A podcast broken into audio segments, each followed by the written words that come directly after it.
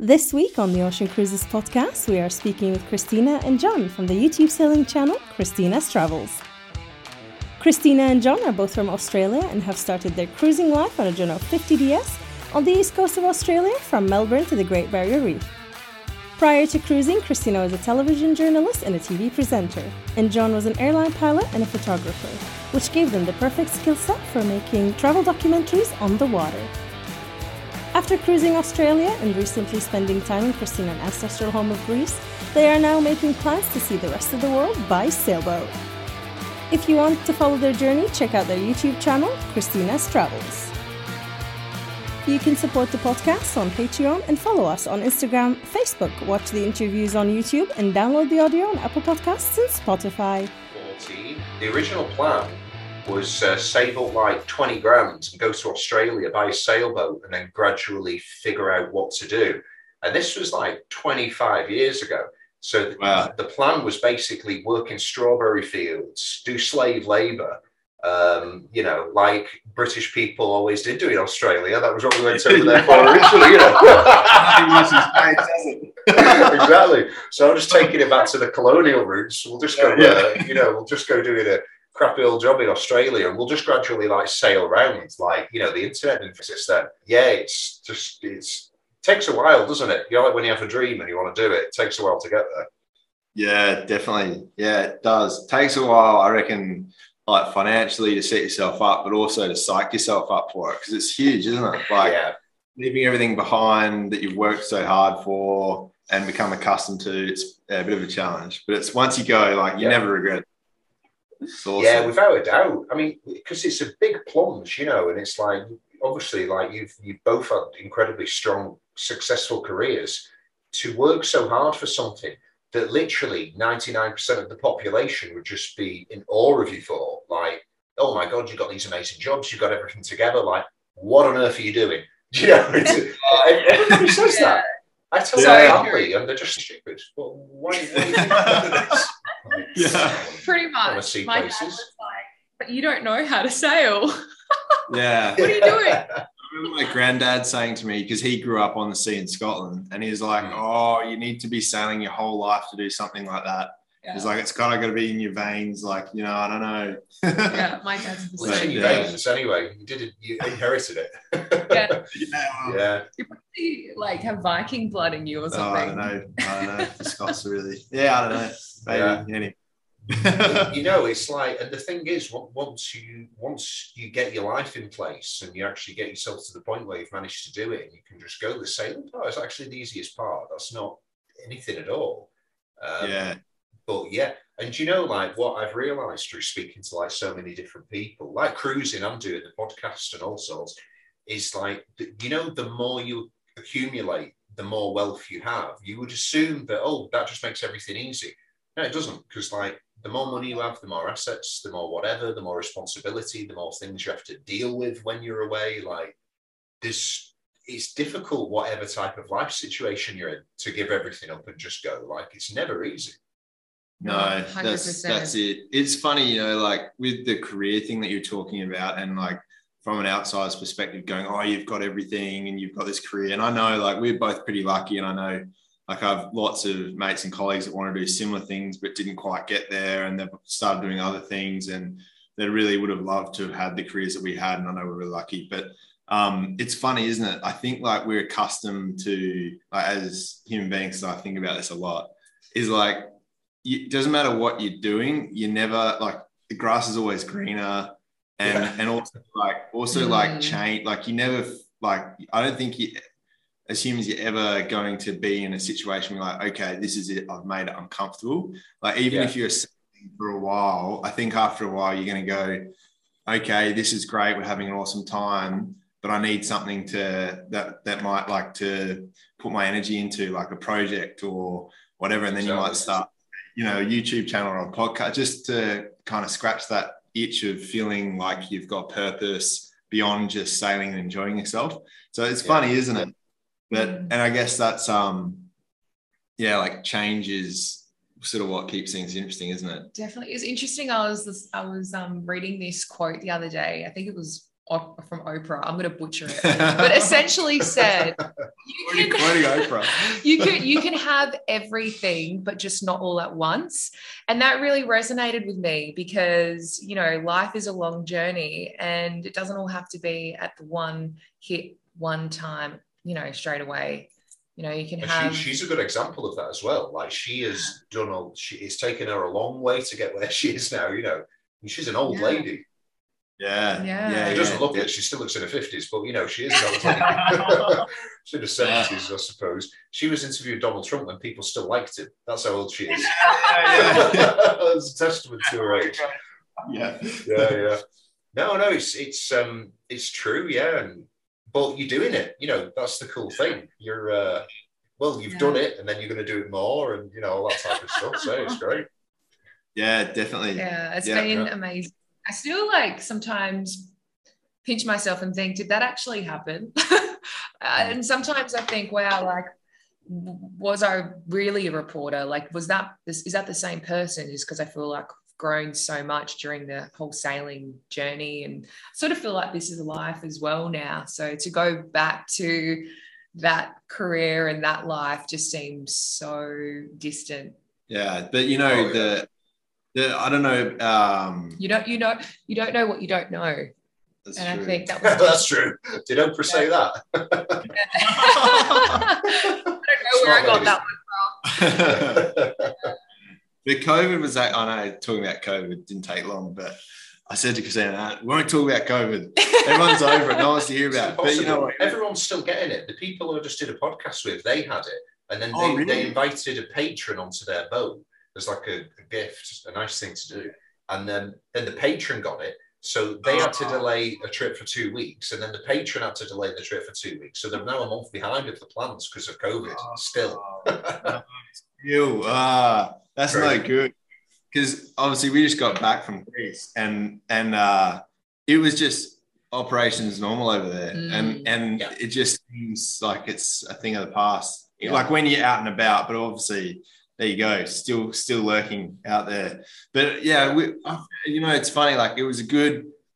Uh, like if there was a silver lining for us, it was just that time, like forced time off to make you realize like okay we're not going to work we're maybe not earning the money that we were and we're still alive maybe we don't need to work as hard as we have been you know so it's yeah and that was like the catalyst for us just enough to it was that last sort of five ten percent that we needed just to push us yeah, it's That's, good. and yeah, like I said, that's crazy that Greece did that because Greece did that for my wife. as yeah well. i know mate it um, must be either the ouzo or i don't know what it is something about greece Oh, it could be the Ouzo. and it's so cheap there too it's like water isn't Yeah. it it's just And it's nice. Like, where else can you get like a bottle of a spirit for like six euros and it's good? If I go down here and get a six euro bottle of whiskey, I, I, I would shit blood for weeks. It's horrible. Like, Yeah. also, it's nice and cheap. Yeah, it is good. Yeah, we went to this restaurant in Greece, and like you didn't order the food by what food you wanted. You ordered like the type of like ouzo or the other one. I forget what it's called. And they bring you a bottle, and they just bring you tapas. Like it's just like Yeah. that's how. Yeah, it's cool. After three weeks, I like my, ordering food that way. my, so what do you jeans, drink? my jeans didn't fit me after three weeks. But it was Oh. worth it. Yeah, well, the thing, you know, I mean, the food is kind of healthy, although they do have like quite a bit of fried stuff. But I was really into the, um, it's not a shawarma, it's the Greek version of a shawarma, you know, with the wrap, like in the pizza. Oh, like the Pita. chicken pita or gyros or whatever. Yeah, the- yeah. Oh, gyros, yeah, that's it. so I was Yeah. doing them and you get the yogurt on them and stuff. And uh, yeah, again, they're so cheap. It's like two euros and it's basically Yeah. a meal. Um, Yeah, I don't think it yeah, had it's, anything. it's crazy. I think it was more to do with how much we were eating. the quantity. the sheer volume. Yeah. Yeah, no, it's good. Uh, so, where did you guys go? Where were you in Greece, like for your charter? You- Were you down in the Kykladas? So we- Right. So we arrived in Athens, then we went to Syros. Um, no, that was it. Yeah, we started in Syros, and then we went to like Mykonos, Naxos, Paros, Solos. Uh, we did Awesome. all those. Um, mate, it's beautiful. I, I used to go to Greece a lot when I was a teenager because at the time it was it was crazy cheap. Um, like you could go for a full night out with like 15 euros, no problem. Which when you're Wow. a teenager and you've only got 15 euros, that's like amazing. So um, yeah, the hotels, you know, like 20 euros a night for a hotel, it was fantastic. So I used to go there all the time and snorkel and scuba dive, and we just I just used to take the guitar and we just used to go and like play music, and it was great, man. Hip, hippie days, it was good. Trying to get back to it. Uh, so uh, yeah, and then um, the yeah the next time I went after that, I, I lived way on the other side of the world for like twelve years. Was uh, in October, and I was just like it's the best country in the world. Honestly, It's isn't it? We were saying it's People like so nice. Yeah, yeah, yeah, and laid back and um, yeah, amazing. Like Christina and I being from Australia, like in our early times, like uh for you it was Greece, for us it was Asia because it's like cheap and close, and you know that's where you end up when you finish school. And for Yeah. us, like going there, we're like, man, this is like the Asia of Europe. Like it's just cheap, Definitely. Yeah, yeah. and awesome. The food's good and like yeah, made just for good times to be had. Yeah. Yeah, it's awesome. Yeah, yeah. It's like Yeah. Bali for Australians is uh, Yeah. Greece to Europeans, I think, perhaps. Yeah, yeah. You're No, ever gonna? Sorry, mate. Go on. Oh no, and, and like just for sailing as well. Uh, I mean, what a place! You know, there's just islands everywhere. Uh, you know, you more or less guaranteed a certain level of protection in Anchorage, so you can always get sleep. Um, all the towns have got facilities for cruises. It's just like it's it's incredible, such a good place. So yeah, we I think we want to spend about three years in Greece. Awesome. probably tie in a final season with like Turkey, Bodrum area. Um, Yeah. but yeah, we could stay for longer. Every, everyone who I know who was like started in Greece and then gone, they're all like, "Oh, we should have stayed in Greece." So uh, yeah. maybe it's not the best place to start. You might not want to leave. Yeah, yeah, yeah, true. Yeah, yeah. So how were you guys? Because we our original plan was to do what you like, exactly what you're talking about, like just do a few seasons in the med. And we had a mate of a mate who was over there looking for boats at the time. And I was sort of like getting intel from him, going, How is it? How's it, man? Like, what's going on over there? And he's like, Yeah, it's fine. You know, I'm getting around looking at boats, everything's open. And then slowly but surely, as we were making our plans to head over there, he was like, "Oh no, it's changed now. I've got to get out." And he he bailed and went back to New Zealand. what Um, was as that it- for? Was that because of COVID or something? yeah, yeah, but it was a while ago. Like it was over a year ago, and um, and then we were like, "Okay, this isn't going to work," and we sort of pulled the pin on that idea. But um, uh, where was I going with this story? Not sure, but that's when we purchased a car. I do that all the time. It's okay. I'm just sorry, man. I, I get so consumed in the storytelling, I forget the point of telling it. yeah, there was a point to it. Um, yeah, no, sorry. well, we mate, ended up it. purchasing Takana and yeah, doing it in Australia instead. But I'm not, you know, I don't regret that decision at all. I feel like Sure. the sailing in Australia prepared us for, you know, massive, massive tides, um, you know, currents, bar crossings bar crossings, and massive swell, sales too. Massive sales, like big sales. Obviously, in Greece, you know, every two, three hours you're at a new island. Like in Australia, sometimes we could spend seven hours, an overnight passage until we get to the next island that has protection for us. So, um, Yeah, personally, like Australia was amazing uh, given the circumstances of COVID, and Takana was a beautiful boat, and it is a beautiful boat. Yeah, yeah, no, it worked, worked well. Uh, yeah, we I just couldn't believe the med. Like when we went sailing the med, we're like, ah, this is what it's about. Yeah, because it's just, it's so enjoyable. It's like a big lake, isn't it? Like, I mean, obviously we didn't get the big strong Meltemis or anything like that, but it was just like so easy. Did a lot of motoring, but other than that, it was we did a bit of sailing too, which is just like- great. Yeah, yeah. yeah. We'll have to motor a bit. Yeah. I've, I've got quite a few friends who would love to come into the Med, but they're just like, I don't have the engine for it. That's Yeah. the only reason why they've never come in. Yeah, Yeah. it's just there's so many like local weather systems that sometimes they just cancel each other out and they come out of nowhere and like predicting weather is really difficult. Um, yeah, yeah, yeah. But Yeah, it's, sure. it's, it's great that you committed to it. But like, you know, I remember, so like when you guys first started like putting uh, your sailing videos on, I picked up on it like real, like right at the start, I think, because we we were looking at the, we've, we want to get a Jeanneau, and then you guys put a boat tour of a Jeanneau. So I was like, oh, watch this. And then um, I remember watching like the first episodes where you went sailing, and I was like, shit, they really aren't that, you know, good yet. And they're actually like really going out and doing sailing in heavy weather. Yeah, like some of it was serious. I remember watching. I was like, "That's like a really hard introduction into living on a boat." yeah, yeah. Were you um were you guys making bets of how long it was going to take us to The guys in the yard in And To Melbourne. get somewhere. Yeah, the guys in the yard in Melbourne that were helping us, like, they, I'm sure they were placing bets, like how far we'd get. Like, would we get out the head?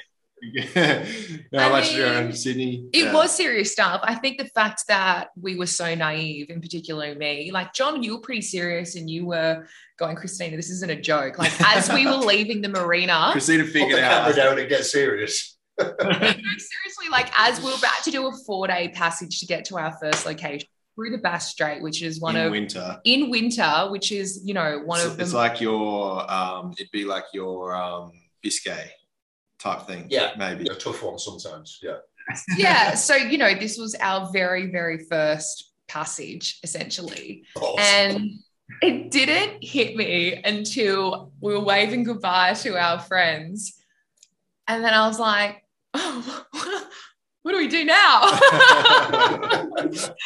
Yeah, but it's So- great because like you learned in some tough conditions, like without a doubt, high tidal areas. Uh, like that's the only thing about the Med. Like you'll you'll see a lot of people who spend a lot of time on boats, sailboats in the Med, charter skippers. Um, they're really not that great at sailing because there's not that many.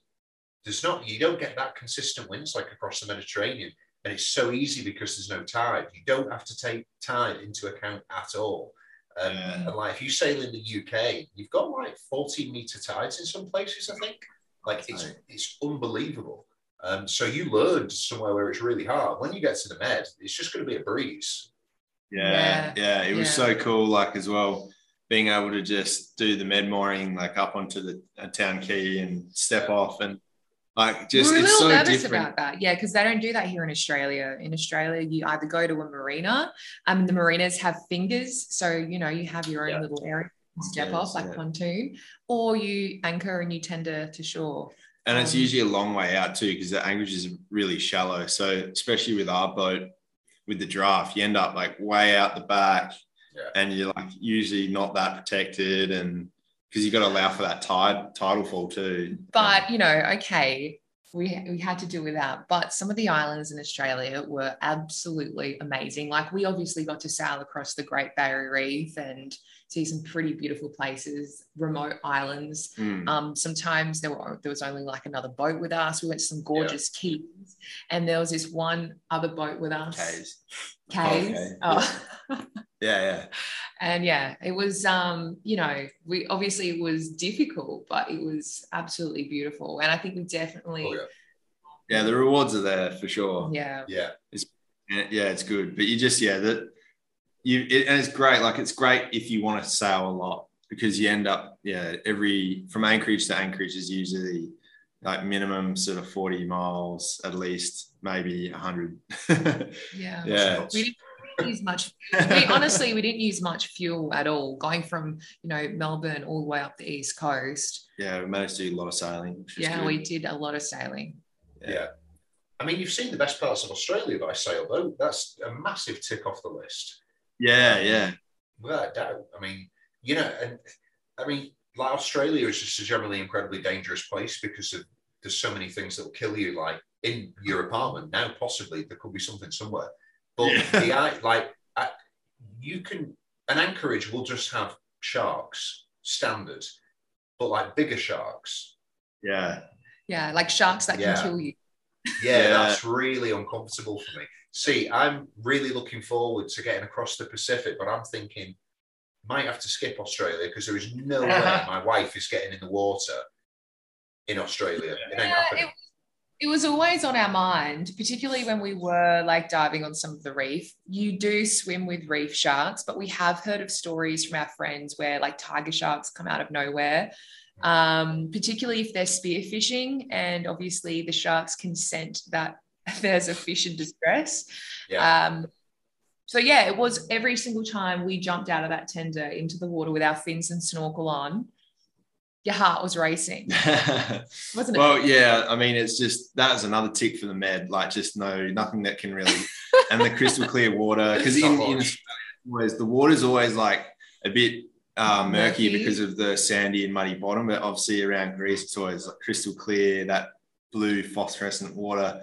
But yeah, in Australia, it's always like the vis is never really that good just because of the tides and the currents and everything. Um, so that was, yeah, we didn't spend a lot of time, as much time as we would have liked in the water. And I'm sure there's heaps of people that do, Mm. but we just never really got that comfortable with it. But then in Yeah. the med, we, we never left the water. Like every time we had like the boat slowed down enough to get in the water, someone was in the water. Yeah. awesome. And sometimes we jump in the water over in the med with like 200 meters of water underneath us. Like if we did that in Australia, whoa, you would be so Definitely nervous.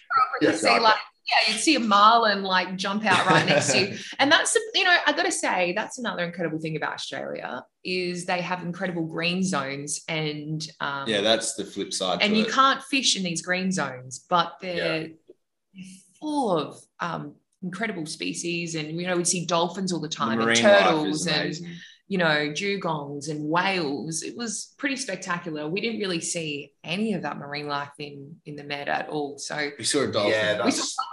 Saw, we saw one Oh, pot of you'll dolphins see a ton of dolphins. Yeah. Well, like when I think when we were in Greece, there's a lot of turtles in Greece, which is really cute. yes. Um, there's one beach where, like, I think I think it's a world famous beach actually. I think for like uh, turtles reproducing, laying their eggs and stuff.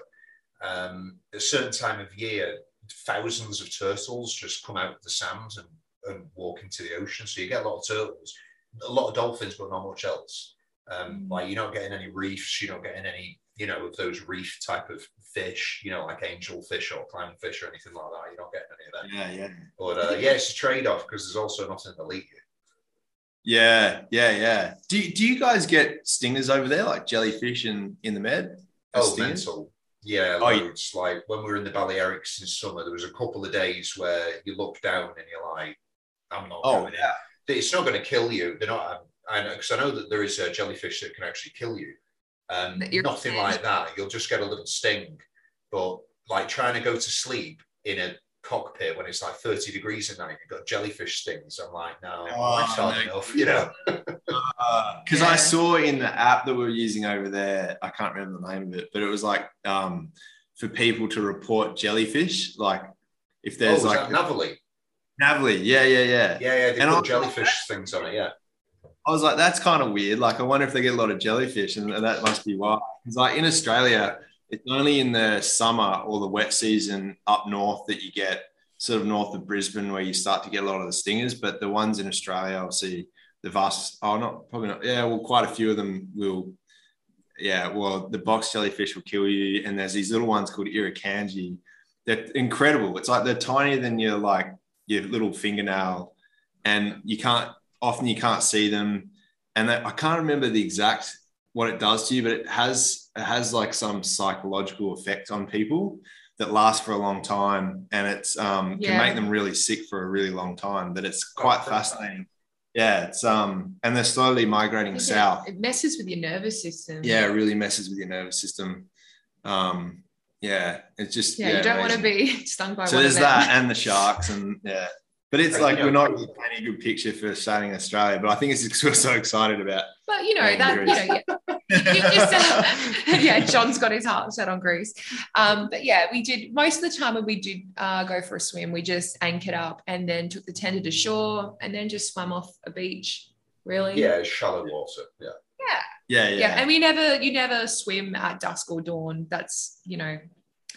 Um, a saying here as well because that's when the sharks come out to feed and i think they actually have terrible vision so it's not that they want Okay. to feed you it's just that they can't see properly and they just Yeah. take a chunk I mean, they always say with a shark, it's like they're either aggravated, uh, which is unusual, or it's mistaken identity. Um, Yeah. Which is, yeah, f- fair enough. But man, Australians are just built different. Like, you know, you this is cool for you. Um, you've got kangaroos that look like bodybuilders, for Christ's sake. Like, what are, those, what are those things? I thought they were memes. I didn't think that was real. When I first saw Oh, these, these pictures of these things online, I felt like somebody had superimposed the rock's body into like a kangaroo. And then I found, I found out later through my friend Dave, he was like, no, they're real. Like, they're really Yeah, hard. yeah, yeah. and they box too. Like they'll they'll go up on the back and they, they box. Yeah, Yeah, Yeah. Those, those are pretty wild beasts. yeah. No, there's some weird stuff going on in Australia, but it's worth worth the like worth coming to check out for sure. There's a lot of interesting stuff to see, and um, yeah, but it's a long way, isn't it, for you guys? Like if it was, you'd kind of want to be doing a circumnavigation or something to get here, right? You wouldn't come You have like to you a wouldn't, circumnavigation. yeah, Yeah. I was saying would before, like Australia is just like too far from everything. Um, yeah. Like it really way. needs to be closer. It and it's does. crazy because it's like it's a it's a ginormous island, which is basically like a little Europe in a way, Yeah. but bigger because there's like not that many people considering the size of it. But there's no Right. one else like you around. Well, apart from New Zealand, I suppose. But um, Yeah, yeah, yeah. it's just like in the middle of Asia to a certain extent.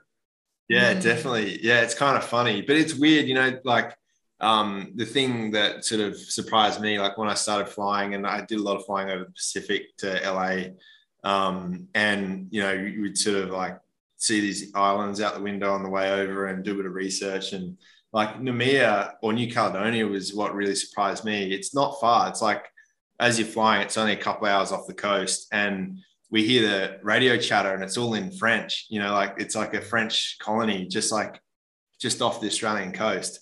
And they're all speaking French. Like it's just, yeah, it's amazing how like uh, all these different cultures are scattered out across the Pacific, you know, like, yeah, it's amazing. And then in Fiji, you've got like the Indian influence. So there's Indian, uh, Fijian Indians, Indian, no, yeah, yeah. yeah. It's Yeah. interesting. It's pretty amazing as well, you know, as we went up along to across the Great Barrier Reef, I think a lot of people were surprised at how green and lush and, you know, um, some of the islands are Yeah. completely by forest.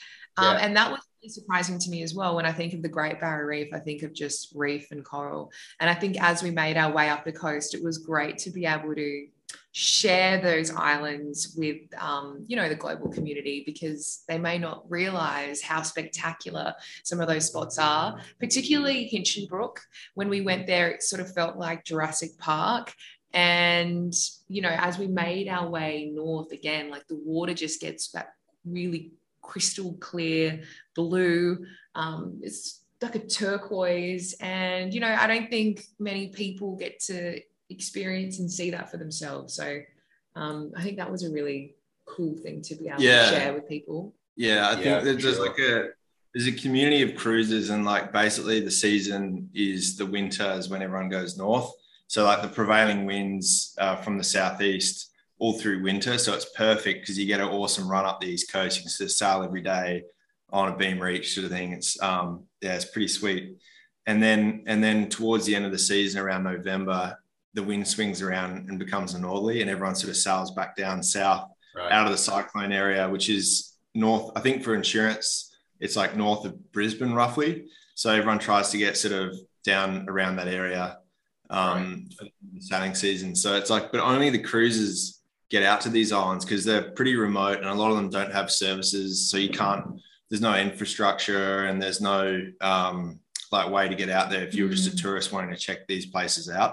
So it's like it's a pretty. It's like the only way to see it, really. Absolutely. And I think that's another really interesting point is there are no services because we have pretty horrific cyclones that that come through the north of Queensland uh, through the summer months. So we sail in winter and then in summer it's sort of locked down because it's like wet season.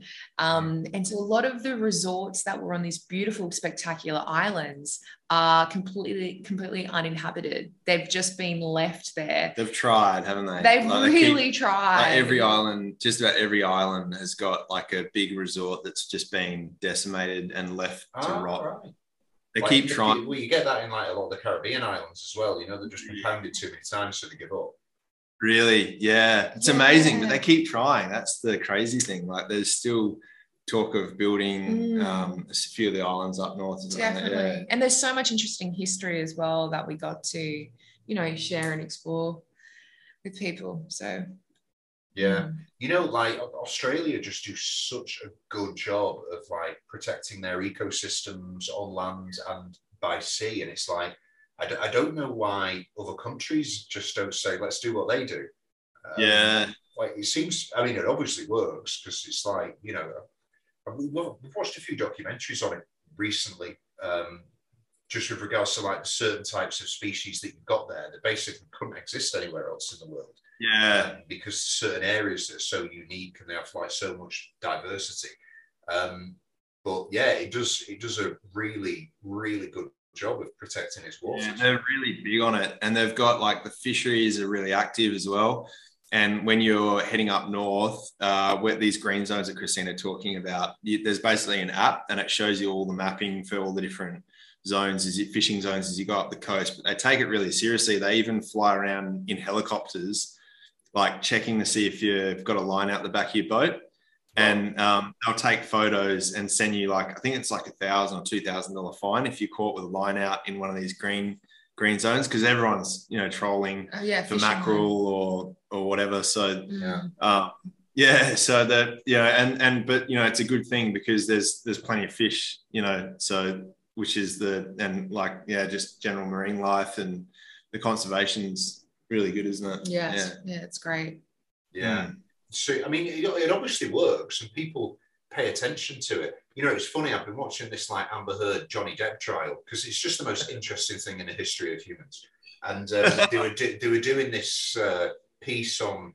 She tried to like bring a dog into Australia or something. Oh And yes, it was like the fine was potentially like hundreds of thousands. And yeah, like, well, that's crazy. And I'm like, well, no, it stops people from doing it. So Yeah. it works. They definitely tried to make an example out of them, didn't they? They, they made them go to court and everything. Oh mate, well I remember. So they released like this video, and it was it was on TV in the UK. That everyone had it on the news networks, and it was like, have the Australians taken Johnny Depp and Amber Heard hostage? Because this is just like a really strange video. And I remember watching it, and I was like, are they like? Do you know like when you've got somebody behind with like a gun, but then there's a screen in front and they're reading, and they're Yes, just captured I by terrorists?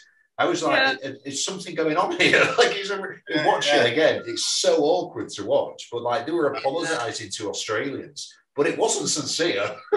Yeah, I remember that. Yeah, that apology. It I sounded like actually reported on that. Would you believe? Oh no way! I kid you not. uh, I'll send you the video. it's it's That's funny. crazy. So what, Yeah. what was what was like? What was the scoop on that? Well, Were I was at the- Australians just saying they're full of shit or what? yeah, well, it was we were all in hysterics to be honest. Uh, I think Barnaby Joyce was uh, Oh, the, was the- foreign was minister. foreign minister? Yeah, and um, I was at the court with Johnny Depp and Amber Heard walking right past, um, you know, with my microphone in there. So yeah, it was it was a wild experience, that's for sure. I remember standing there going, "Oh, this one's going to be up there in the most Man. interesting." The world must stories think I've reported Australians on. just crazy, mad. Hey, like the Yeah. all of those things, like Australians are crazy and mad. We think it's, it's true, mate. This is an absolute fact. Wherever you go on holiday, if there is an Australian, a happy Australian, there's nothing worse than a miserable Australian. Right? Yeah, yeah. That is that shouldn't happen. You have to be happy, right? You meet a happy Australian, I guarantee you, they're going to be the life of the party. They're going to be full of jokes, good drinkers, without a shadow of a doubt, good laughs. It's just guaranteed good time. yeah, yeah, yeah. No, for sure. No, it's um, yep, definitely. yeah, It's pretty pretty laid back very laid back. in Australia, Yeah, which is Yeah. funny. 'cause, Like it doesn't really like match what you see with the whole like that Johnny Depp scenario and like Yeah. the recent. When, when we were overseas, everyone's like, "Are you all right? Like, what did your government do to you?" yeah, Like, they did. They were like, like, you guys were locked down for so yeah, long. yeah, Oh, oh yeah. Oh, it went on for so long. I know. yeah. It, It's, it's it funny was- though. When we arrived to Greece, everyone was like, "American, American," and they, they kept on saying we, they thought we were American, even though we had our Australian accents. They just couldn't believe we must have been the first Aussies. As soon as the borders opened, we were like out the door. Get out we are there, and um, yeah. Every time we told people that we're Australian, they're like, "Wow, you've come a long way. we haven't seen you in a few years." Well, yeah, that is nuts because I, I remember when I used to go to Greece when I was a teenager, and that's obviously going back quite a while. And paying for a flight from that side of the world to go all the way to Greece and back in the day would have been super expensive. Well, there was loads of Australians there. Yeah, yeah, yeah, yeah. It's funny. Australians love to travel. They, they, they seem to be everywhere but Australia. Yeah. Yeah. One of your best exports is people. yeah, I reckon. I, I reckon. so. Uh, so what what I, what with with the trip that you did in Greece? I mean, how did that go? Which islands did you go to? And like, were you doing some sales in between? And were you motoring? Like, how, how was it? Yeah, it was amazing. It was so incredible. We started actually in Athens. So we were able Cool. to, um, yeah, have a boat with Navigare, which was absolutely fantastic. And we had Cascade, uh, which is a 51 footer uh, Beneteau Sense uh, for just under a couple of weeks. And we went straight to um, the Temple of Poseidon and we did a bit of a loop. Went and saw the um, some beautiful islands in the Cyclades. Uh, and so we did the whole Mykonos thing, and uh, we went to Kea, Paros. Um, I've got some places here actually. we did a loop. So we went, we basically. went- Delos was awesome. yeah. Yeah. Oh, um, this is yeah, the same loop that we did. We basically went very similar. Very Yeah, we, similar, we started yeah. at Athens. We went. Um, see if I get this right. Christine's got a list, but I think we went um, Temple of Poseidon for the night because we started late in the day and it's sort of only just down the road. But it's cool, like sleeping and waking up and seeing the temple like just above you. It's pretty cool. Oh, it's And then it's amazing. uh, it's Mm. cool, isn't it? And then Kit, we went to Kithnos, then we went to Milos, then Folegandros, Delos, yeah, Mykonos. Mykonos, Yeah.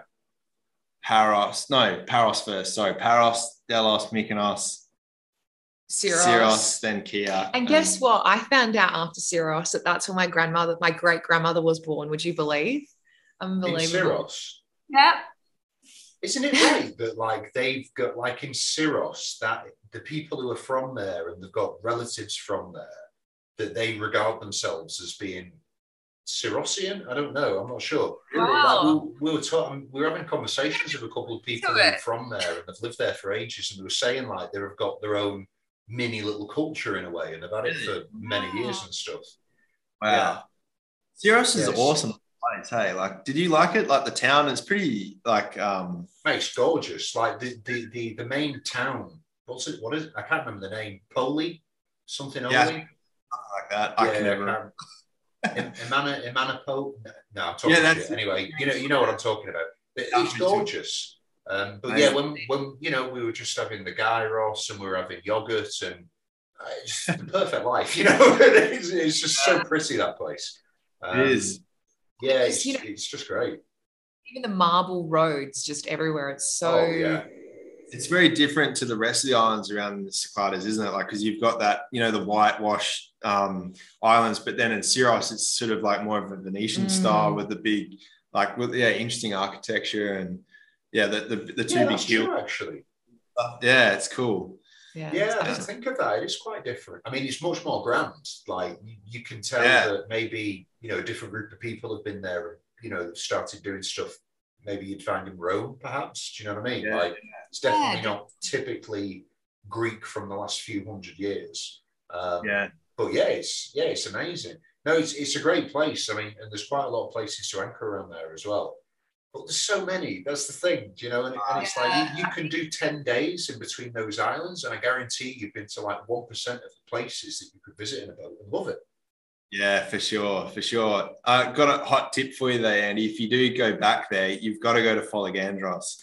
It's it's sort of it's amazing. Like we didn't heard of it, and we were speaking to this guy on Milos, like a local, and we told him we were going there, and he's like, "Ah, yeah," like he didn't really sound like it was. He was like, I don't know whether he was unfamiliar with it or he hadn't been, but he was. It didn't seem like it was high, like like a well-known island to him. Mm. But it was, and we but we just went because we looked at a few photos of it and it looked epic. But there's like, it's sort of like Santorini. It's got the sheer cliffs and like the little village on the edge of the cliff, and this, um, it's got like a monastery. You got this zigzag path. Like if you Google it, it's just incredible. It's amazing. Absolutely. And we- we anchored- we anchored down in this little bay with like it must have been a thousand foot cliff right next to us, like in the anchorage.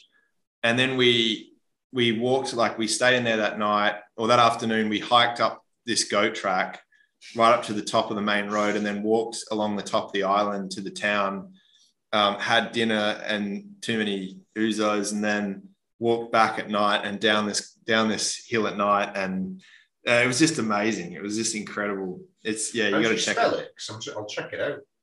F O L E G A N D R O S. Yeah, it's it's um it was- Definitely a highlight. It was absolutely beautiful, and I actually can't wait to edit that episode. yeah, if, It's it, like I if, was going to say, yeah, I bet you're going to have so much fun actually making the videos for this. Oh God, it was right? such a great trip and you got such good memories of it. Yeah, and we just filmed so much. And John just bought a new lens, and he was really excited to use it. That's it. That's yeah, it. yeah, Yeah. yeah. It's pretty cool. Incredible. And Like, how stunning is that? Yeah. It's, yeah, it's amazing. And it was just there wasn't too many tourists there. It just had that relaxed vibe, Mm. but it still had loads of cafes and restaurants and bars, and it was yeah, really cool. you get lost in the little township. It's beautiful. Very cool. Yeah. Go, go on, what were you saying about the lens? Sorry, I interrupted you photo. Oh no, I was just saying, you know, um, on that trip, John um, purchased before we before we before we left for it. John purchased this new lens, and he was really excited. Um, It's a weird thing to get excited about. It. and uh, we just took so much footage, but beautiful, beautiful footage, didn't you?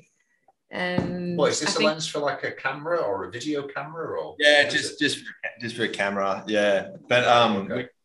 we- yeah, we Christina is excited about it. than I it one of these like twenty thousand dollar? Oh, yeah, it's pretty not big and like- fat. They're, yeah, man, they're expensive. Like you'll Yeah. you'll know what, we, what we're talking about when you start. Like if like if your missus starts doing videos and stuff, but it makes such a big difference. So we're excited There's to no use way that. I'm letting my wife spend that much money on cameras. So what's like, you're getting a you're getting a GoPro one, and that's all you're having.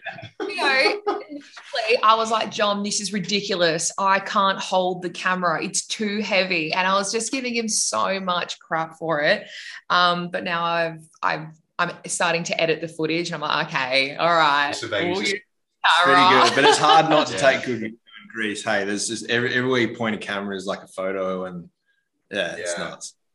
You know, then it's, also- just, it's it's so cool. I mean, you can literally go to the place which is like you know the dawn of modern civilization, formation of democracy as we know it. You know, it came from Greece. If you go far back enough, and it's like you can just go and anchor outside a place. And I mean, we we don't know if the Greek gods weren't real. You know, we don't know. Yeah. We can't confirm it. Do you know what I mean? So it's like it could be. And then you've got a statue that's like two thousand years old, like Zeus, and you're like, "Ah, I'm, I'm just sleeping looking at this. This is incredible. Yeah, Yeah. it is. It's just incredible. Yeah, we and we love that side of it. Just the richness of the history and the culture. And there's always something interesting. And yeah, no, it's cool. It's um, It it's was cool. like chalk and cheese compared to sailing in Australia. And again, going back to that saying, you you don't know what you don't know. For us, then sailing in the Med was like, whoa, completely Yeah, different it's different. experience. Yeah.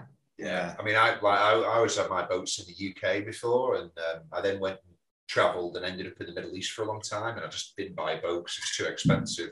Uh, we sailed a lot. We took boats out all the time. Whenever we had like a work function, I always used to hire like a, a massive yacht, and I was like, "Oh, everybody can have a great time."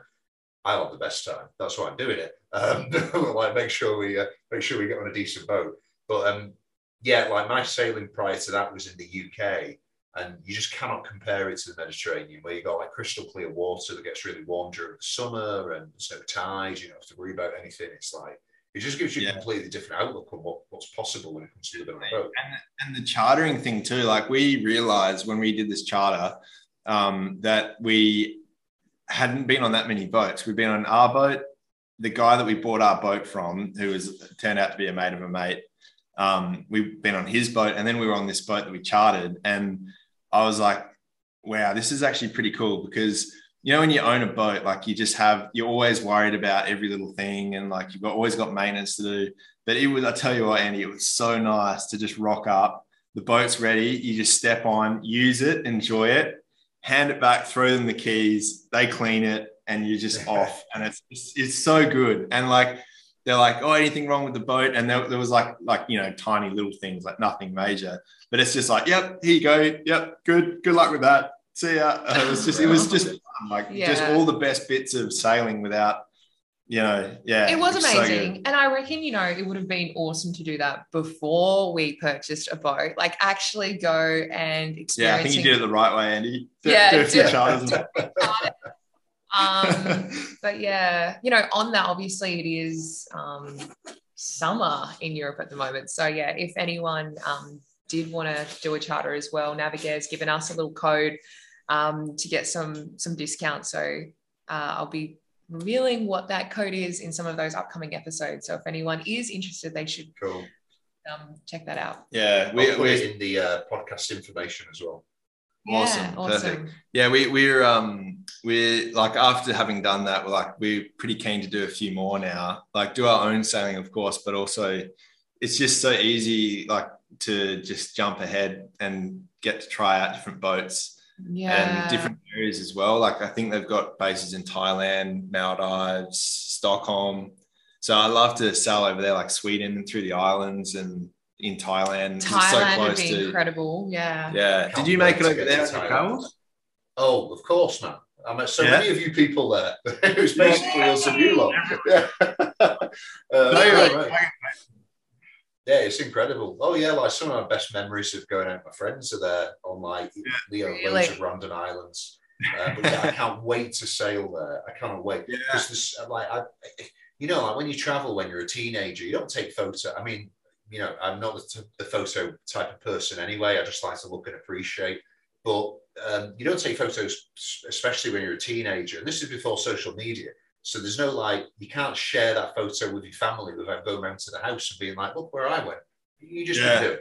Right. So you don't take any photos, but I had a few that I took on like a really old shitty Nokia. And um, I was, I'm just, I've, I've looked back at them numerous times. And I'm like, I cannot wait to drop anchor there. Like that is a totally different perspective of Thailand. If you are sleeping in the bay, like it would Yeah. be amazing. Definitely. Yeah, no, it's- absolutely. it's cool the food and um, just the the beaches and the climate and yeah it's it's pretty cool. But i've heard as well like um because we're like we're trying to work out you know exactly what our future plans are and where we might want to go. And and I, like i hear thailand's actually pretty good for boat work like stainless work and all that Yeah. sort of thing. Like i think langkawi down in malaysia is sort of like tax-free place. It seems like where everyone ends up before they go across the indian ocean. And I, I think yeah. a lot of people get cold feet and like sell the boat, they go home. You know what I mean? So it's sort of like a lot of boats for sale there. And then like That's take true, it up, yeah. enjoy Thailand and get some work done, and get it fit out, and then head off. Yeah. Yeah, Anyway. Langkawi's quite a cool place as well. I've, I've quite a few nights in Langkawi. That's uh, Oh, you, yeah. they call it like the Vegas of Asia or something, don't they? Or, or Yeah, they were because- when I was there. Because was it true? I might be Is getting mixed Macau? up.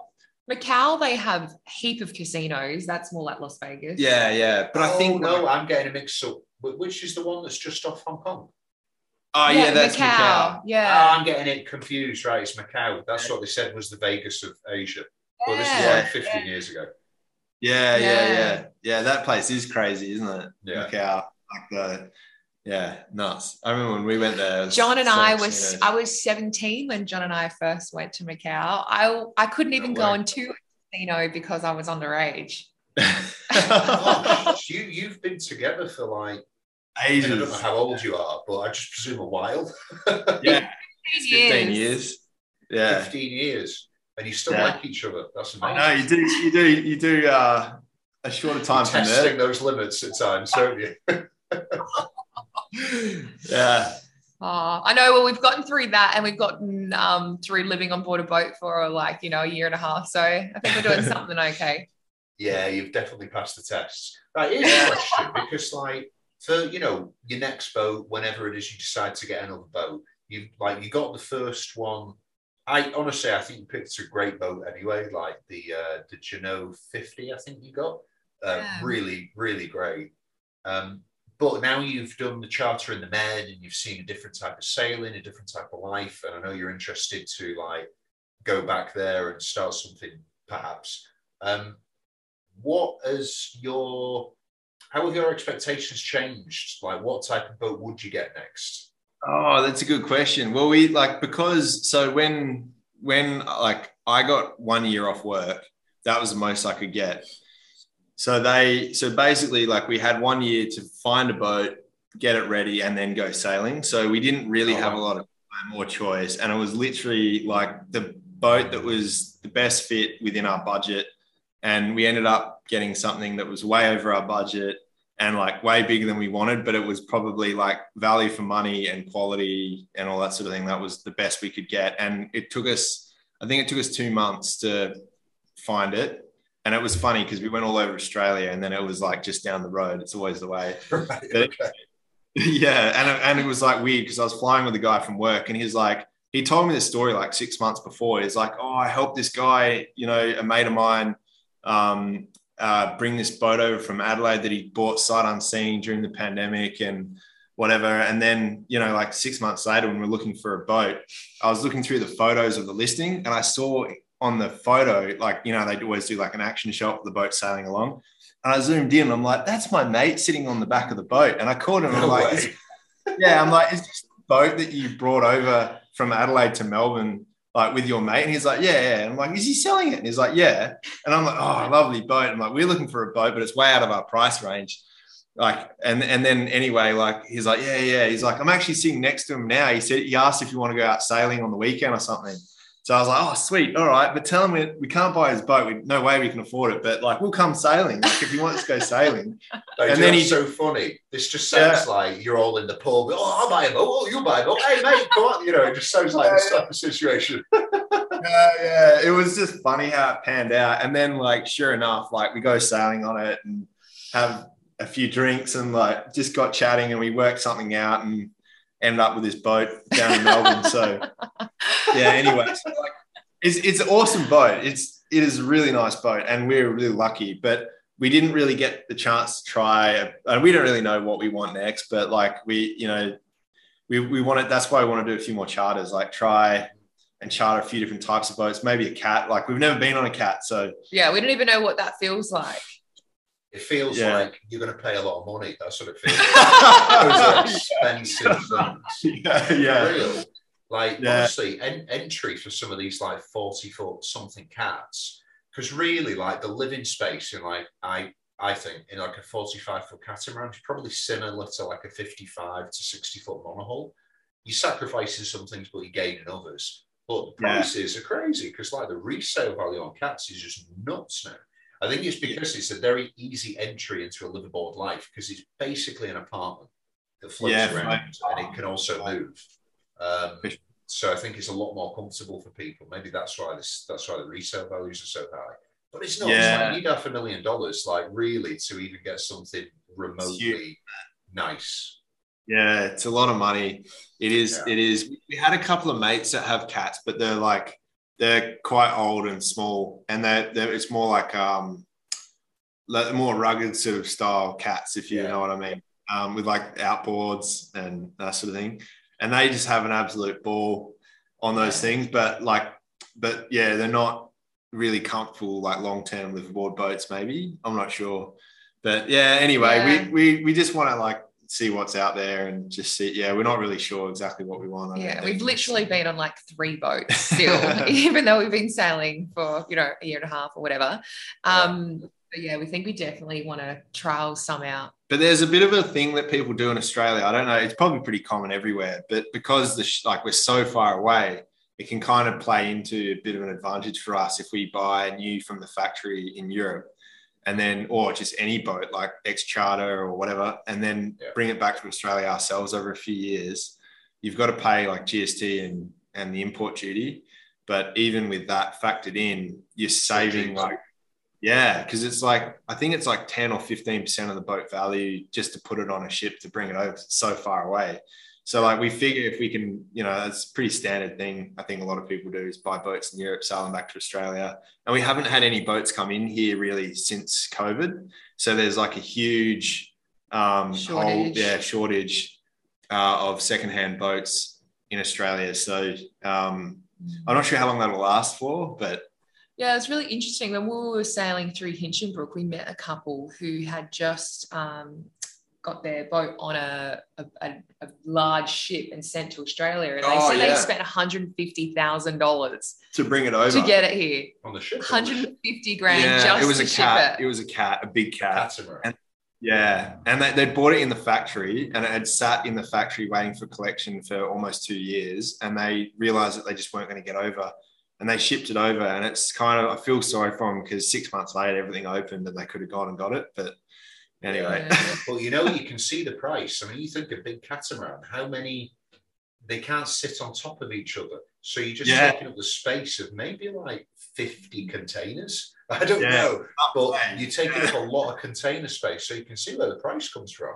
Yeah, Oh, for sure. So, like, you know, you imagine you put that towards your sailing and, Mm. and also like the depreciation of the boat over a couple of years. And it sort of becomes doable. Like, it's like you might actually, like, if you, I mean, you wouldn't, I don't think you'd expect to make money, but like, if you could break even or at least go some way to covering your Oh, costs. you'd get a good wedge back at least. yeah. like I mean, there's a lot of people buying like ex charter boats in the Mediterranean, just taking them over to the Caribbean and selling them. Really? And they're making money. Same sort of thing in Caribbean with the, Yeah. amazing. Yeah, because yeah, like Europe is the cheapest place to get a sailboat without question, because there's so many, and the majority of the big production manufacturers are based here. Um, Yeah. So yeah, it's just way way easier. Yeah, I've got a couple of friends who did deliveries from like South Africa and France and stuff, taking stuff over to the Caribbean. And after a few deliveries, they were just like, hang on, they are sending them over there and charging like an extra 40 grand. Why don't we just buy one? and sell it. and then they started doing that. And uh, yeah, I've got two friends that that's all they do. That is their job. They Wow. buy boats uh, straight from the factory and they just take them over there and then sell them cheaper. amazing. Uh, That's so, incredible. Like cheaper, cheaper than the, ma- the manufacturer's son. So you think if you've got a boat that's like a 2022 um, and it's, you know, like the newest um, oyster, God, whatever, do you know what I mean? Uh, and there's a, there's a waiting list for these things, especially Yeah. the catamarans. You just can't get them. So yeah, they're making they're making great cash. Yeah, it's pretty pretty interesting. We, when we were um, in Cairns, we were in the marina and we saw like all the border force people and the dogs and the guys in those I don't know what they're called, like the sperm suit things, like waiting for this boat to come in. And um, when this cat came in with these three guys on it, and then all these border force were all over the boat, and the dogs were in there, and they're pulling the boat apart, and we're like, "Oh, it's a drug boat," or like, "What is it? What's going on here?" And it was a delivery crew, um, South African skipper, two Aussie guys like his crew, and they'd picked up this boat um, from Seychelles. Seychelles, and they were sailing it. They sailed it to Cairns via the Philippines because it's the only place that they could go in for because of COVID and the border requirements, and then down to Cairns. And they they came in on one engine. And I, I think the guy that bought the boat was a guy who has a small charter fleet further down the coast in Hervey Bay. And he was, we were chatting to him about it later. And anyway, long, long story short, these guys had a 76 day passage and they ran out of food like ages ago, nearly out of fuel. They experienced the doldrums. didn't Yeah, they were stuck in the doldrums for a while. Pretty incredible, like the lengths Yeah. that these guys went to to bring this boat back. But it, but I was chatting to the guy who was importing it, the guy that bought it, who was there waiting for the boat to arrive, and he said that by the time it left and was on the way over, the broker that he bought it through called him up and offered him another hundred or 150 grand for it. He's like, "There's someone else that wants that boat. Um, you know, like." They'll buy it off you right now for 100, 150 grand more than you paid for it Mm. because there's just nothing coming in like and they couldn't get crew either like i think oh, and that's the other thing that crew had to the skipper had to spend two weeks in hotel quarantine before he was allowed out to then fly back to south africa so for him it was like a three month thing to Yeah. bring this boat it's incredible like Yeah, the lengths story. that people go to to That is Yeah. actually coming in one of my episodes. I'm just about to get to that in a Oh, few weeks. nice. Yeah. Yep. Yeah. but yeah just interesting stories like it's just interesting to see what people are doing like moving Mm. boats around and the lengths that people go to to Mm. to do it and the deals to be Yeah. had if you're willing to do that. Yeah. It's pretty crazy. Nice way to make 150k, and he didn't even have to do anything. He just Yeah. Yeah. well, Just He had to put the money around. yeah. Yeah. Yeah. I've, I've got another friend who um, does uh, Atlantic deliveries, but for motorboats, right? So for like 40 to 50 foot motorboats across the Atlantic. And you're thinking, wow. How on earth did they do that? So anyway, he was telling me, so he would get, um, he would get like one of the latest boats in Europe, and then he would, he would basically take it over to America, not so much the Caribbean, but like Florida, Carolinas, that type of stuff. And I'm like, how do you do that in a motorboat? And he was like, well, the, the current and the wind is giving you a push anyway, but you know, you're under fuel the entire thing. And I was like, all 2,000 miles. And he was like, yeah, you just put loads of jerry cans, like if, if uh-huh. everywhere. He was like, wow. just like the sides, the decks, just jerry cans all over the place. And I was like, how much should you spend on fuel? And he was like, oh, a few thousand, four thousand. He was like, but you know, the boat's worth 30 grand more over there. So it's worth doing. Yeah. Like, so, okay. Wow. Amazing. It's just like a giant floating fuel tank. Yeah. yeah. Crazy. Lethal. Yeah. Absolute like environmental catastrophe. Yeah. Without a doubt.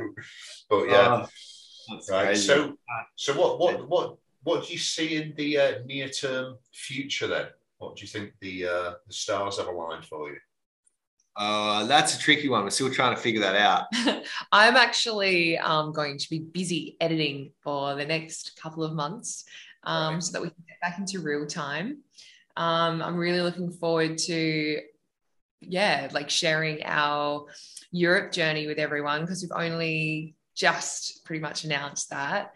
Uh, but I think, yeah, we're definitely wanting to try and, and get back to the med somewhere or another. Yeah, we're just we're just not quite sure how or when we're going to do that. So we yeah we're just trying to piece that together at the moment.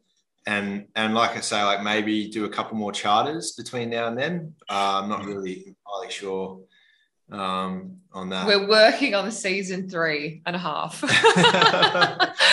in motion. yeah, it's funny because it's so fluid. Like one day you know, you get an email from someone and you're like, whoa, that opportunity has come up. And then like the next week you get another email and you're like, okay, we're working with Navigare. You know, you just you just never know what's around the corner. And um, we've been doing so much traveling these last few months. We've only just arrived back to Australia like three days ago. Um, so we're just trying to get used to life on land and and um, yeah, just sort of working out what's next. You know, gather our thoughts and and get some new goals. Obviously, we punched through a few of those goals over this last year and a half, and it's been absolutely amazing. Um, but yeah, we've just got to have a bit of a chat, knuckle down, and actually get some work done. yeah, we just, I think we're just like at the moment we've just sort of fallen back and regrouping. So we've just got like 18 months worth of like stuff we've got to sort out from home life and work life and all that sort of stuff and like finances and christina's got yeah like said, andy like, we filmed 350 gig worth of footage in 10 uh, days wasn't it yeah on the boat so wow okay yeah, yeah. that's a lot it's a lot you know it's a lot. And then um you know obviously I like we're still sharing our australian trip with people as well which is absolutely amazing. And you know we go all the way up to lizard island and um, and then back down again. and then back down again you know. And i have some really cool interviews as well with lisa blair that i'd love to share with people. Um you know she's just circumnavigated antarctica and, and cracked her she, world, yeah, record, world, record, Yeah. which is yeah, amazing. news recently it's yeah. insane. She's incredible. So that was another thing, you know, I got to go on board her boat in Brisbane and help out when she left. And um, there's just so many cool stories that I need to to, to knuckle down on and share and um, put out there. So I think for the next couple of months at least, I'm going to be working. I'm going to be at my laptop because it takes me like three days to edit each episode at least. Um, so there's a few there to be had, and yeah, sort of work out what we're going to do next. But so many opportunities that sort of pop up, as you would know. Um, and you just never know what's around the corner. So we're, we're really excited. We I think the Mediterranean definitely opened up um, a new chapter for yeah, us. It's tricky because there's so much to see this side of the world too. Like mm. a, lot, a lot of mm. people do. I think like the sailing season um, down here, obviously, as I said, is in winter. So, like from July, a lot of uh, cruisers leave from Cairns or Darwin and they head up through Indonesia. There's like an Indonesia rally, and it goes all through Indo, mm. um, and it and it ends sort of. I think like is it in Singapore, Mm. And then from there, like that's perfect timing. It sets you up perfectly for the season in Thailand. So then you can do like a full season there. And then, you know, that will get you to like Langkawi. And then you got to make a decision about the Indian Ocean. So like, it's like, oh, do we stay and do that? Mm. There's think so many options. and that's the thing It's like hard. it depends where um you know our next boat resides you know are we going to be picking it up from somewhere in europe or are we going to buy something here in australia again um so yeah it, it sort of depends on that But like, Really? listen, like, it's a pretty interesting life. Like, you're just tossing up, like, you know, should we be on one side of the planet? Should we be on the other side of the planet? You know, like, just opportunities, possibilities. It's really exciting. yeah, Yeah. definitely, definitely. we're also really like john's been talking about um one of the expos as well you wanting you were looking at Oh, the at? boat shows. Yeah. Yeah, we're, I'm trying to get to a couple of boat shows just to look at a few different boats and stuff too. So yeah maybe Oh do. yeah, they're great. Yeah, especially just for walking on and feeling like what some of the Yeah. new designs Yeah. are. And yeah, The that- that's great. Well, I, I used to go to loads of them when I was younger. Um, Yeah. but yeah. I mean, if you've got any of them close by, definitely go over to. Yeah, well, we haven't been to one before. In the last couple of days, John, you've been doing a heap of research and you've been talking Oh, I was thinking about the Cannes. Is it Khan? Khan's Khan? Can't. So, yeah, in Yeah. uh, oh, in France. France. Yeah, yeah, Oh, yeah. Well, if you're going to do the Med, you need to go to the one in Mallorca. That's better. Oh, really? Ah, okay. Good Yeah, tip. Mallorca. Yeah. Yeah. Okay. way better. Awesome. And there's I've, a I've never been to the one in Cannes, but from photos, it looks like more big, big boats than Bigger boats. boats Yeah. you'd probably Ah. buy, for example.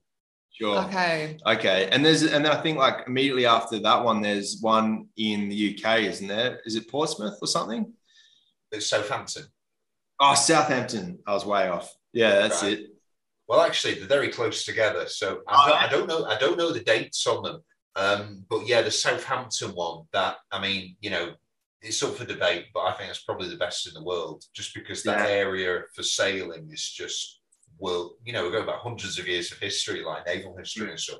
Uh, yeah, it's just such an important place. Um, but yeah, that's really good. Really good. Yeah. Awesome. No, that's cool. I, and I've got a question for you. You know how you're saying you, I remember, you know how I was right at the start? It's taking me this long. I figured out what I was going to ask, where that story was going. Just a little bit slow. Uh, it's um. So I was going to ask you, Andy. So like your plans for cruising in the Med, how do you get around the um the Schengen thing? Like, do you have passport? I mean, you're in Spain now, right? So do you have a part Yeah. like? How No, does that we're work? really lucky. So we, um, when Brexit was looking like it was going to start happening, we kind of had a plan in place to get to mainland Europe.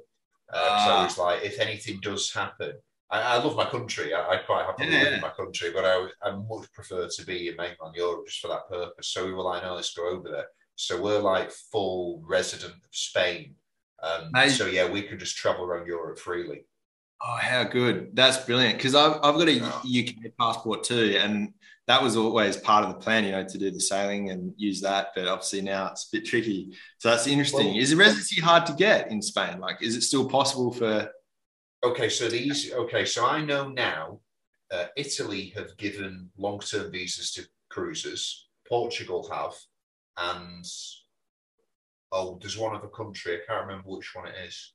But if if so, if you get a, there's a few countries now. If you get a marina spot for a year, they will give you a residency based on a marina spot. Yeah, yeah. Amazing. I, I can't remember exactly which countries, but I've heard enough enough people have told me that this is what they have done. So it's like first hand knowledge. Um, So it's definitely doable. But like between me and you, no one gives a shit about the rules anyway. Um, they, re- they really don't. Like you can go in any random marina and there'll be British people, and people of all nationalities. They're just like, yeah, I've been here for like four years. I'm not going. Crazy, and I swear, like That's like, crazy. uh, I've got friends who are British, and I'm like, "What about Brexit? Do you not need to get residency?" They were like, "I don't know." Out there drinking beer, not giving a shit. Um, So- so so. So when you say you need to get like a berth, do you mean just like rent the berth for the year, or do you have to actually purchase that? no, no, just just rent it for the year, just an annual. Really? Just have a booking for it or. That's amazing. That's awesome. That's a great little tip, That's Andy. good. Yeah. I'm sure good there's other details. Do you know what I mean? Like, I'm sure you need to be able to prove your income or get tax paid into that country. There'll be there'll be something. I'm sure. Um, yeah. Like for us, we needed to get the ones for Spain. We had to uh, live here and basically bring in a certain amount of money. I can't remember Okay. what, it, what it was at the time. It was very little. So I, I imagine it'd be something like that because it's still Europe. We're all under the same rules, kind of. Yeah. Some Yeah, countries yeah. like to abide by the EU rules, and some just completely ignore them. It's really strange. Yeah. So Yeah. what you're trying to say, Andy, we should purchase a house near your place and we should just go hang out and then get residency and then buy a boat and we can sail I, together. I, I just think you should buy my house. It's going on the market in October. I'm going to you put selling the it? listing. Yeah, well, we've been so we bought it like five years ago. Was way Wow. too big. Like I'll I'll send you some photos of it. I just sent a Yeah. little video to Christina the work I'm doing because I'm doing all the inside now. But we bought it with the intention of doing it up and just having this as like a permanent base. Way too big. We've always lived in apartments, and this this place is massive. Um, and then during COVID, you couldn't do much work because they wouldn't. I mean, they wouldn't Oh. let you leave the house for a long time. And then when they let you go to the DIY shop, unless you had like a um, construction license, they wouldn't let you buy stuff. Like, Oh, you're crazy. kidding. Oh my Yeah, yeah, they did that for a while. Yeah, like when when you go there, they were like, "Oh, show us your trade license." I'm like, I'm here to buy like a, a bag of screws. you know, what would you need a trade license for?" Yeah, it was weird. Um, Right. And then yeah, like as soon as COVID calmed down, because I hadn't earned any money in a year, because they just shut down my industry. I was Wow. like, I need to like do you know eighty hour weeks here and earn some cash back. Um, but yeah, we've, we've just started about four months ago. I went full time on getting it finished, and I've made loads of progress. Amazing. Um, and I've got a few people in to help. We've got like the landscapers come in and they're going to do like loads of manual. Because I'm, I'm 36 now, mate. My back's on its way out. You know, my muscles are sore in the morning. If I do a day in the garden, I'm feeling it for a week. So Yeah, I'm, yeah. I'm, paying, I'm paying a few guys to do some stuff Turn me. it up. Turn it up. no, it's. I know what you mean. The Like, life. Once you're 30, it's just like your back's just everything's just like. Oh my gosh, guys. my. Mate, it's true. This is why I'm, I look at Hugh Jackman and he's like 50 something, and everyone's like, oh, Hugh Jackman is, is genetic. I'm like, that guy's on so many steroids, it's impossible. There's no way. I know what it feels like. And Yeah. There's no way. yeah, for sure. So then, so what are you going to do off season, Andy? Like you sail, you said you a couple of seasons in Greece. Will you sail right through, or you going to No, go back? no. To, Yeah, so we we've we've always rented out, and then we we just started doing the Airbnb thing a few years ago. So we're just going to get apartments, and then during the winter we're, we're going to stay in those. Um, Nice. And just try and because the thing is in the Mediterranean, it's like honestly in winter it is cold, um, Yeah. especially in Greece. You know, th- there's Yeah, places snows, by the water where it snows there in, in winter. It gets really chilly, um, and like being on a boat just wouldn't be that pleasant. Um, and it's like if you're going to be landlocked or locked into a marina, you may as well be somewhere where you've got like your normal facilities and you have a car parks or whatever. Um, so yeah, we're going to try and break it up a little bit. Um, Yeah, no. Yeah, just take it as it comes like that. And I think it's easy for my wife as well because like my wife's just come just come round to the idea and she's super enthusiastic.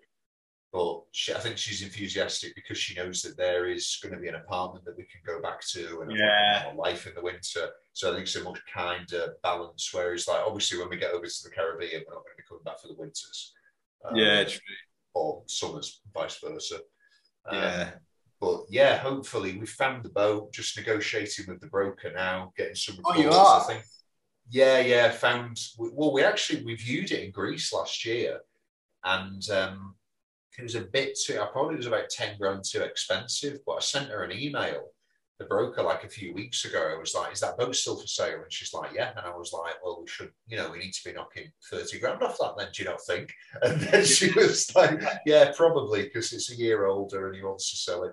So yeah, they they offered it a decent price. So they're sending a report through, and I'm going to go over and just, you know, see if there's any scratches here and there that I want sorting. Um, Did you but yeah, the what? Did I hear you say in Singapore? Did I mishear you? No, no, The Greece. Oh, it's, it's okay. So it's still in Greece. Yeah, Okay. in Athens, which which was so happy about because it's like after after spending time there in October, we were like, this is the best place to start, without a doubt. Um, you can get the chartering license because we want to do like trips during the summer for people as well, you know, like liveaboard trips, which Yeah. is really nice. Um, it's basically just it's just going to be like a great week. We're just going to get everyone really good and drunk, just load them up on booze and just do some really dangerous but fun sailing. Um, so yeah, like Greece is really Like you can perfect do for doing that. Yeah, that's Yeah, awesome. definitely do that in Greece. So Yeah. um, yeah, it's perfect for us because the boat's already there. Uh, It's already got a license for doing trips on, so we're like, great. That's brilliant. That's That's, so good. Do you, are, you allowed, are you able to say what it is yet, or are you waiting to see will it go through, or what sort of boat? Oh, it's a Jeanneau 54DS. So Oh, the one right. you've- It's the yeah, same so as ours. 54, 54. it's, it's Bigger. different. So the one that's the same as yours is the 53, which Yep. is a bit different inside, but it's basically the same as your boat. Prior to that, um, it was actually a completely different boat. It was like a, a completely different type of hull. Uh, the interior design is more traditional rather as opposed to modern, which they do now. But we want something which is a bit more old school. Uh, like Yeah. we wanted a heavier boat. Um, Sure. Like this one, when it's filled, I think when all the water and fuel's in, I think it's 22 ton. Um, Yeah. So it's a, it's a big old beast of a thing. Um, Nice. Because yeah, we're gonna we're gonna circumnavigate. So it's like you know we would love like a bit more of a spacious interior, although that is massive inside. Um, but yeah, it's just got some like old school properties that we think are important. Yeah, that's brilliant. Oh, that's beautiful. Well, Yeah. when you start off your child business, are we able to be like your first yeah, if you um, need anyone to visitors? come Because uh, we would love to come. I was gonna say yeah, visitors, not customers. Like as soon as Oh, that's no up customers. No, no, no. As, as soon as that's up and running, you you guys just book a flight. Just come over. we'll get on these. Ouzo. Uh, did I just say that right? Ouzo? Yeah, Yeah, Ouzo, yeah. Ouzo. Yeah, we'll get on the I Ouzo. can be, We'll- we'll have uh, I'll be times. the chef and John can be the deckhand. Hey? You know, I've been doing really good spaghetti carbonara recently, so I, I, I would designate you chef, but I'd say if there's an Italian night, I might I might steal it off you. Uh, Yeah. that sounds good. yeah. we might getting have to that. swap the uh, Ouzo out for grappa. Oh yeah, yeah, that would be fine. Yeah, we have a few of those as well. Yeah, I bought a pasta maker actually like last week.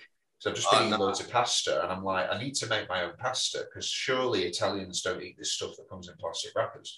And um, bought this pasta maker, made this huge ball of goo ready to put, in, and it, it was atrocious. It just did not work at all. Like the pasta came out and it was stuck together. I dropped, I put it in the pan and it just turned into a lump. I'm like, oh no, I need a bit of practice.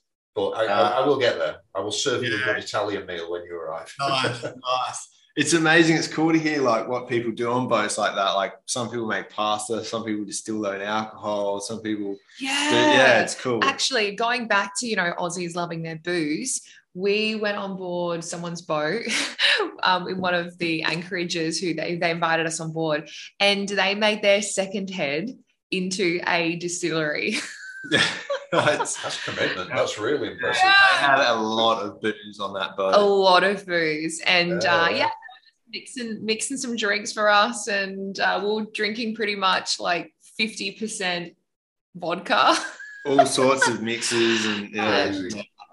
Yeah, the, you know, it all it, it all gets you to the same happy place, good and drunk, Yeah, exactly. and then you know it's all right. yeah, it doesn't bother. Um, and with the podcast, are you happy? Like, did we cover everything that you wanted us to cover? Is there anything that you had in mind that we? Yeah, it's great because you know people listen to them because they just want to. Um, they they want to have a conversation with you guys, uh, Yeah. as if they were just on the back of your boat in the cockpit. So it's like people love these because it is just people talking. That's why I don't I don't do it like an interview. I don't try and ask specific questions. I'm just like just talk. Yeah. That's Yeah. awesome. You do a good job with the podcast. No, man. it's Yeah, awesome. really good. But you're a natural at it. That's why you're so good No at way, like, mate. I was about to say, like, you are not a chatty Charlie on your YouTube videos, and that is not Oh. accurate because you are a chatty Charlie, aren't you? Well, well, Yeah. yeah. I try, I'm gonna try. You can't not be on a podcast, eh?